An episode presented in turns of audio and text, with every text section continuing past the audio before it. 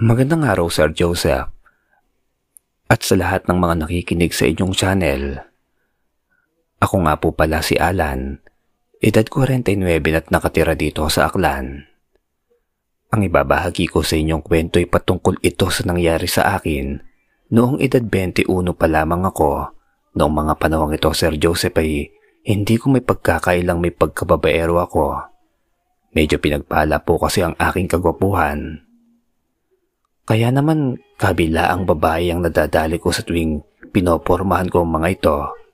Ngunit lingid sa aking kaalamang ang pagiging babaero ko pa pala ang siyang mamuntikan ng magpahamak sa akin at kamuntikan ng mayari ang aking pagkalalaki.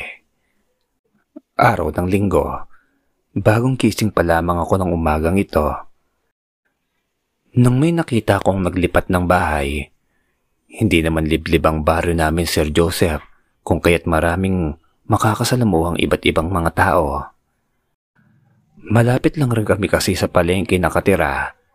May nabili kasing pwesto ang aking ina sa palengke, kaya na may napagpasya nilang doon kami manirahan. Sa taas ng bahay ay naroon ang tulugan namin, habang sa baba naman ay ang mga panindang gulay karne, at iba't iba pang mga maaaring ibenta sa palengke. Isa rin ako sa mga tumutulong magbenta. Dalawa lamang kasi kaming magkapatid at ako ang bunso. Hoy Alan, dalian mo namang magkapir yan at may mga namimili na rito. Wika sa akin ng kapatid kong si Ate Aya. Ano ba naman itong si Ate Aya? Kakagising ko pa nga lang pagtatrabahuhin mo na agad ako. Reklamo kong wika sa kapatid ko. Abay bata ka, tulungan mo ko rito. Dahil wala sila inay. Anya pa. Napakamot naman ako sa ulot lumapit na sa kanya. Sinabi kong ako na munang magsusukli dahil nagkakape ako kumakain ng almusal. Siya na muna ang magbigay ng mga kailangan ng mga namimili at mami itutulungan ko na siya pagkatapos kong magagahan. Siya sige, basta dalian mo riyan ang pagkain mo. Anong oras ka na kasi nagising? Kaya na pa ako hindi magkanda o gaga dito. San ka ba kasi nang galing kagabi at dis oras ka na nakauwi? Uwi ka nito sa akin. Akmang magsasalita na sana ako nang biglang sumabat naman ng isa naming trabahador na si Tatay Goryo. Nagwi ka siyang marahil galing na naman ako mano sa mga babae ko kaya anong oras na ako nakakauwi. Sus, tong si Tatay Goryo talaga. Kunwari pa eh, gawain nyo rin naman dati ang mambabae ah. Natatawa kong wika rito. Uy, ibahin mo ako Alan. Ako ang hinahabol ng mga babae noon dahil dito sa aking kagupuhan. Ngunit, ewan ko ba kung bakit si Nani Linda mong nakadali sa akin. Hindi naman kagandahan.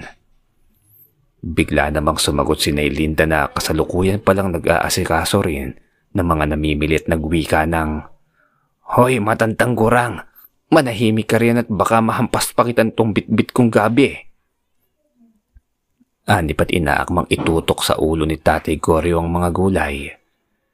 Napuno naman ng asaran at kwentuhan ng mga kapilyuhan ng umaga naming yon.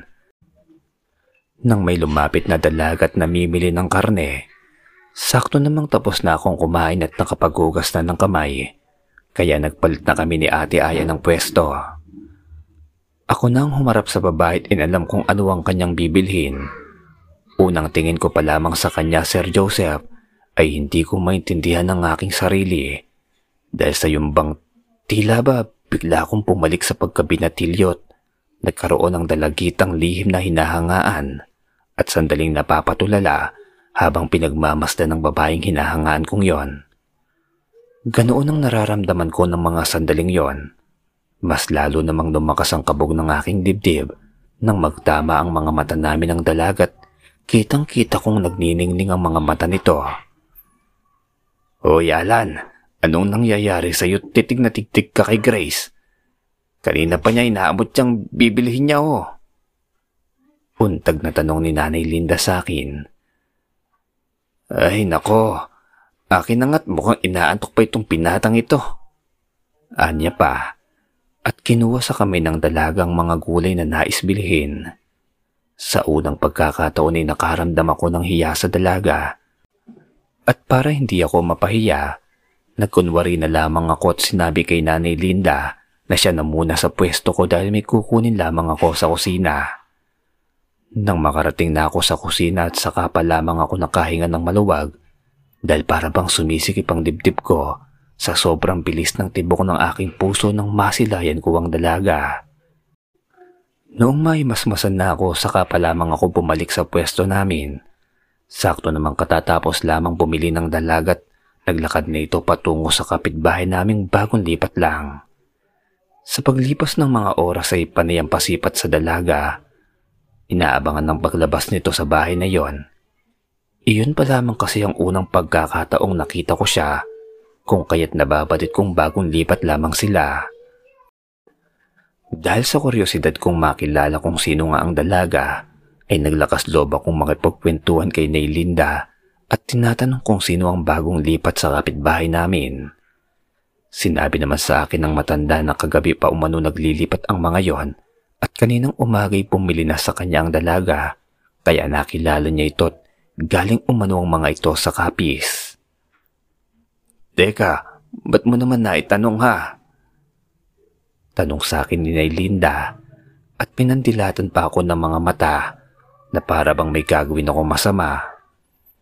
Ibinaling ko sa ibang aking paningin at napapakamot sa noong nagwika ako ng Wala po, naitanong ko lang ho. Nako, kung iniisip mong isasama mo dyan sa mga babae mo si Grace, ibahin mo ang dalagang yan dahil unang tingin ko pa lamang ay talagang luluha ka muna ng sangkaterba bago ka masungkit niyan o bago mo masungkit yan. Uwi ka niya pa at dinuro pa ako sa mukha. Napapangiti na lamang ako sa reaksyon ni Naylinda sapagkat take pa nito ang sariling inanong dalaga. Habang lumilipas ang mga araw at linggo, Sir Joseph, ay talagang naghanap ako ng tiyempo para makausap ang dalaga at maging kaibigan nito. Hindi talaga ako mapalagay hanggat hindi ko nalalaman kung ano nga ba talaga itong nararamdaman ko para sa dalagang yon. Noong nakausap ko na't nakapalagayang si Grace, ay doon ko na nakumpirmang tila ba tinamaan na talaga ako ni Cupido dahil sa halos sa kanya umiikot ang mundo ko. Bihira na lamang akong sumasama sa mga kaibigan ko at maging sa mga babaeng naging kasintahan ko'y hindi na ako nagpapakita pa. Hindi kalaunan, inapagpasyahan kong isa-isang hiwalay ng mga nobya ko. Nang sa ganun ay malaya na akong ligawan si Grace. Nang walang sumasagabal sa aming dalawa, mabait rin naman kasi ang mga magulang ng dalagat mukha namang boto ang mga ito sa akin kung sakali mang ligawan ko ang kanilang anak. Ang buong akala ko, Sir Joseph, ay magiging madali lamang sa akin ang lahat Ngunit nagkamali pala ako. Dahil noong hiwalayan ko na ang dalagang si Lynette, ay hindi ito pumayag at nagmamakaawang huwag ko raw siyang hiwalayan. Gagawin niya umanuwang lahat. Huwag lang kaming magkahiwalay dahil hindi niya kakayanin kapag naghiwalay kami. Ano ka ba naman, Lynette? Makakatagpo ka rin ng matinong lalaki. Hindi tulad ko, kaya pumayag ka nang maghiwalay na tayo. Pakiusap ko sa dalaga, isang gabi habang nag-uusap kami ng masinsinan. Hindi, hindi ako papayagalan. Ang tagal-tagal ko nang tiniis ang pambababahay mo. Nagbubulag-bulagan ako sa lahat ng panloloko dahil mahal kita. Tapos ngayon, magiging ganito lang tayo. Hindi ako papayag. Naiintindihan mo ba? Paasik na wika ng dalaga na medyo ikinagulat ko naman. Hindi kasi ganoong babae ang pagkakakilala ko kay Lynette. Mahinhin ito't yung tipo pang hindi makabasag ng pinggan. Ngunit ng gabing yun ay ramdam ko ng labis-labis na galit ng dalaga. Hanggang sa umabot na ngang siya sa pagbabantat nagwika. Kung hindi niya man umano ako makakasama habang buhay, mas maigi pang mawala na lamang ako kaysa iba pang makinabang sa akin.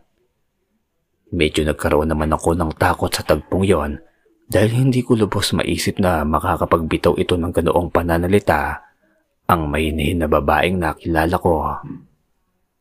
Matapos nga ang usapan naming iyon, ay wala nang nagawa pa si Lynette dahil kahit anong pagpupumilit niyang huwag kaming maghiwalay ay hindi ako nagpapikil dahil ramdam kong mahal na mahal ako ng dalaga. Subalit para sa akin ay isa lamang siya sa mga babaeng naging kaharutan ko. Dahil lang totoo si Grace ang babaeng itinitibok ng aking puso. Isang araw, nagising na lamang ako isang umagang napakabigat ng aking pakiramdam. Parang may nakadagan sa katawan ko at napakasakit ng ulo ko, yung bang parang binibiyak na. Kaunting kilos ko pa lamang ay ramdam na ramdam ko nang pumipintig ang mga ugat ko sa sentido.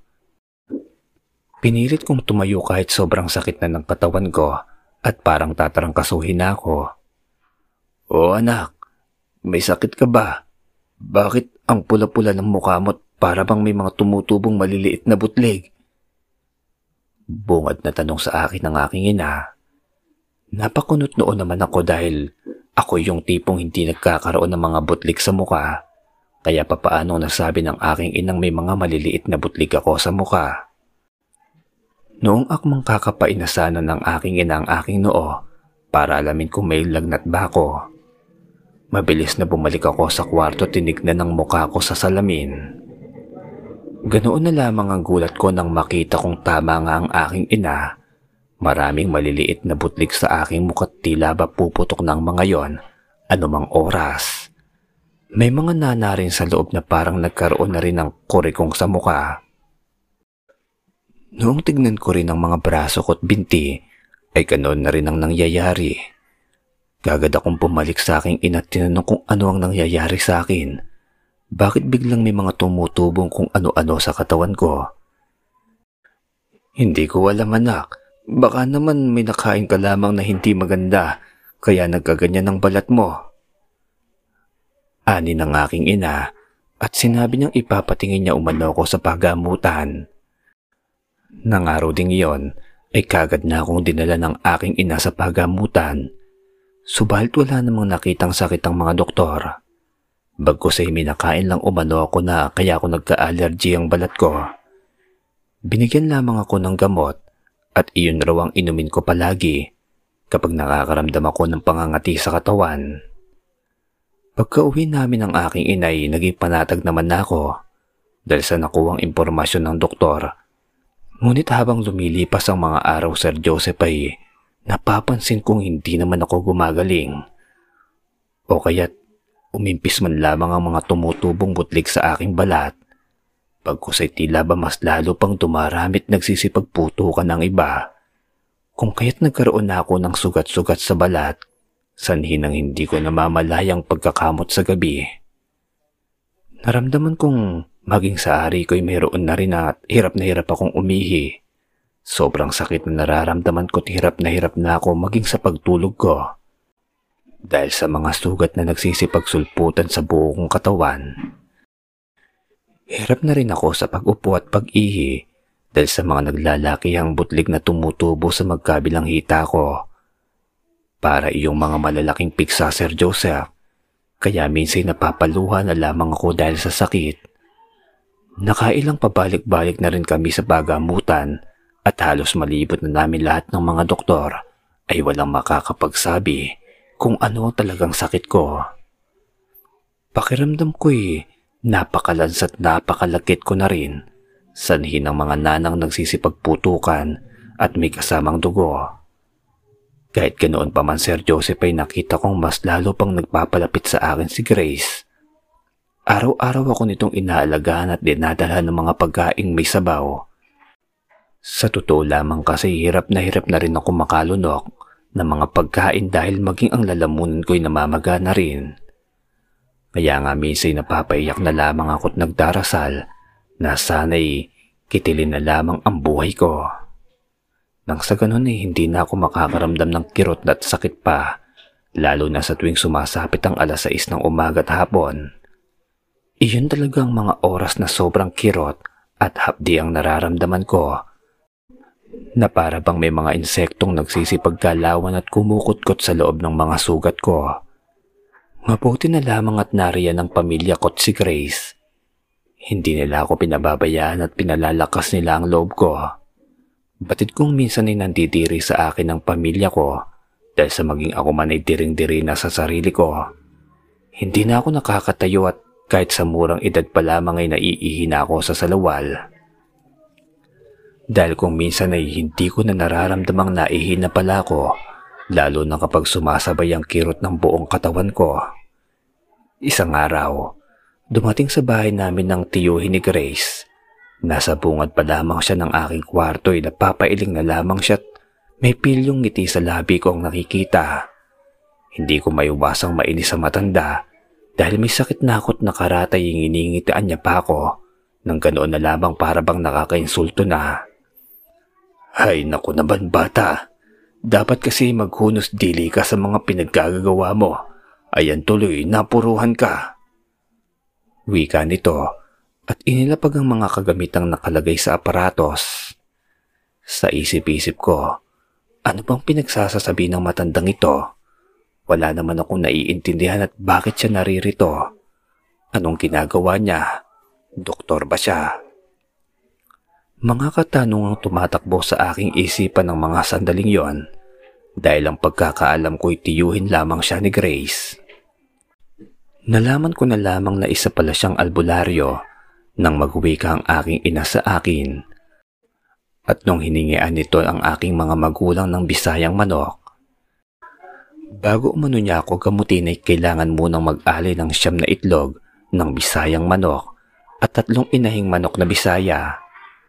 Antimanong agad-agad ay may naihanda ang mga magulang ko. Maya-maya pa'y nakita kong bumibigas ng mga buhay na lingwahe ang albularyo habang sunod-sunod na kinikilitan ng leeg ng manok. Pagkatapos ay inilagay sa baong walang matang dugo ng manok na yon. Matapos niya iyong gawin ay ang itlog naman ng manok ang kanyang inusalan at ipinalibot sa buong katawan ko isa't isang binasag. Sa maniwala man kayo sa hindi Sir Joseph, noong basagin na ng albularyo isa-isa ang mga itlog, purong itim na malalapot ang lumalabas roon at may mga nakikita pa akong nagsisipagkalawang maliliit na insekto. Matapos ng gawin ng albularyo iyon, ay ako naman ang kanyang hinarap habang inuusala ng orasyon at inihip sa bunbunan ko. Sa isang iglap lamang ay nawalan na ako ng malay at nung nagising na ako'y nakita kong nagliligpit na ng gamit ang albularyo. Magaan na rin ang pakiramdam ko para bang nagdahilan lamang ang mga sakit na nararamdaman ko nitong mga nakaraan lamang sa kadahilan ng ang gaan-gaan at hindi na rin ako hirap lumunok ng laway. Nung tanungin ko naman ang albularyo ay napapangiti na lamang ito't nagwika ng Huwag kang magalala iho. Napatawad ka na nung babaeng baliw na baliw sa'yo. Siya ang dahilan ng pagkakasakit mo't kamuntikan ka pang masawi. Dagdag niya pang wika. Kung hindi lamang todo pakiusap ang pamangkin niyang si Grace, hindi siya luluwas ng aklan. Pasalamat na lamang umano ako dahil mahal na mahal ako ng kanyang pamangkin. Dahil kung hindi, baka bukas o sa makalawang araw ay paglalamayan na ako dahil nababaliw na raw ang babaeng pumarang sa akin. Sa susunod kasi, huwag kung sino-sino ang sakyan mo para hindi ka mapahamak pilyong wika sa akin ng albularyo. Nagpasalamat naman ako sa albularyo bago ito nagpaalam. Noong umalis na ito'y saka pa lamang ako napaisip kung sino ang babaeng tinutukoy ng albularyo. Anya ko pa, isa lang naman ang babaeng nagbanta sa akin at iyon ay walang iba kundi si Lynette. Makalipas ang ilang araw ay tuluyan na nga akong gumaling Sir Joseph Sinabi ko kay Grace na samahan niya akong pumunta sa baryo kung saan nakatira si Lynette dahil nais ko lamang makumpirma ang buong katotohanan. Agad naman niya akong sinamahan at noong makarating na nga kami sa bahay ni Lynette, sarado na iyon at wala ng tao. Ayon naman sa napagtanungan namin, ay nakaraang araw pa umano umalis ang magpamilya. Biglaan nga raw pag-alis ng mga ito't wala namang nakakaalam. Simula nun Sir Joseph ay binago ko na ang aking sarili. Hindi na ako tumitingin pa sa ibang babae at umiiwas na rin ako. Baka kasi sa susunod ay matuluyan na talaga ako. Pasalamat na nga lang ako't nailigtas ako ni Grace dahil kung hindi sa kanya, baka wala na ako tulad ng sinasabi ng kanyang tiyuhin. Hindi kasi mapaniwalain sa albularyo ang aking mga magulang. Mabuti na lamang at nakumbinsi ng dalaga.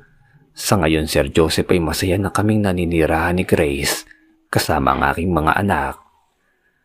Hanggang dito na lamang po ang aking kwento. Maraming maraming salamat po sa inyo.